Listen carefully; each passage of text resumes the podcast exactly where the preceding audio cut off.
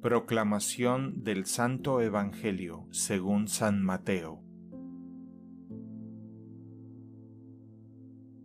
En aquel tiempo Jesús llegó a su tierra y se puso a enseñar a la gente en la sinagoga de tal forma que todos estaban asombrados y se preguntaban, ¿de dónde ha sacado éste esa sabiduría y esos poderes milagrosos? ¿Acaso no es éste el hijo del carpintero? ¿No se llama María su madre y no son sus hermanos Santiago, José, Simón y Judas? ¿Que no viven entre nosotros todas sus hermanas? ¿De dónde pues ha sacado todas estas cosas?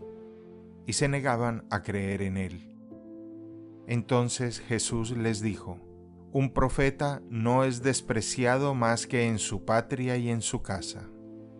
Y no hizo muchos milagros allí por la incredulidad de ellos. Palabra del Señor. El Evangelio del Día es producido por Tabela, la app católica número uno para parroquias y grupos. Para escuchar este episodio y mucho más contenido devocional católico, descarga la aplicación Tabela, disponible gratis en el Google Play Store o la Apple App Store. Si eres un líder en tu parroquia, solicita tu parroquia ahora mismo a través de la aplicación y podrás mandar anuncios ilimitados a tus feligreses sin costo alguno. Que Dios te bendiga.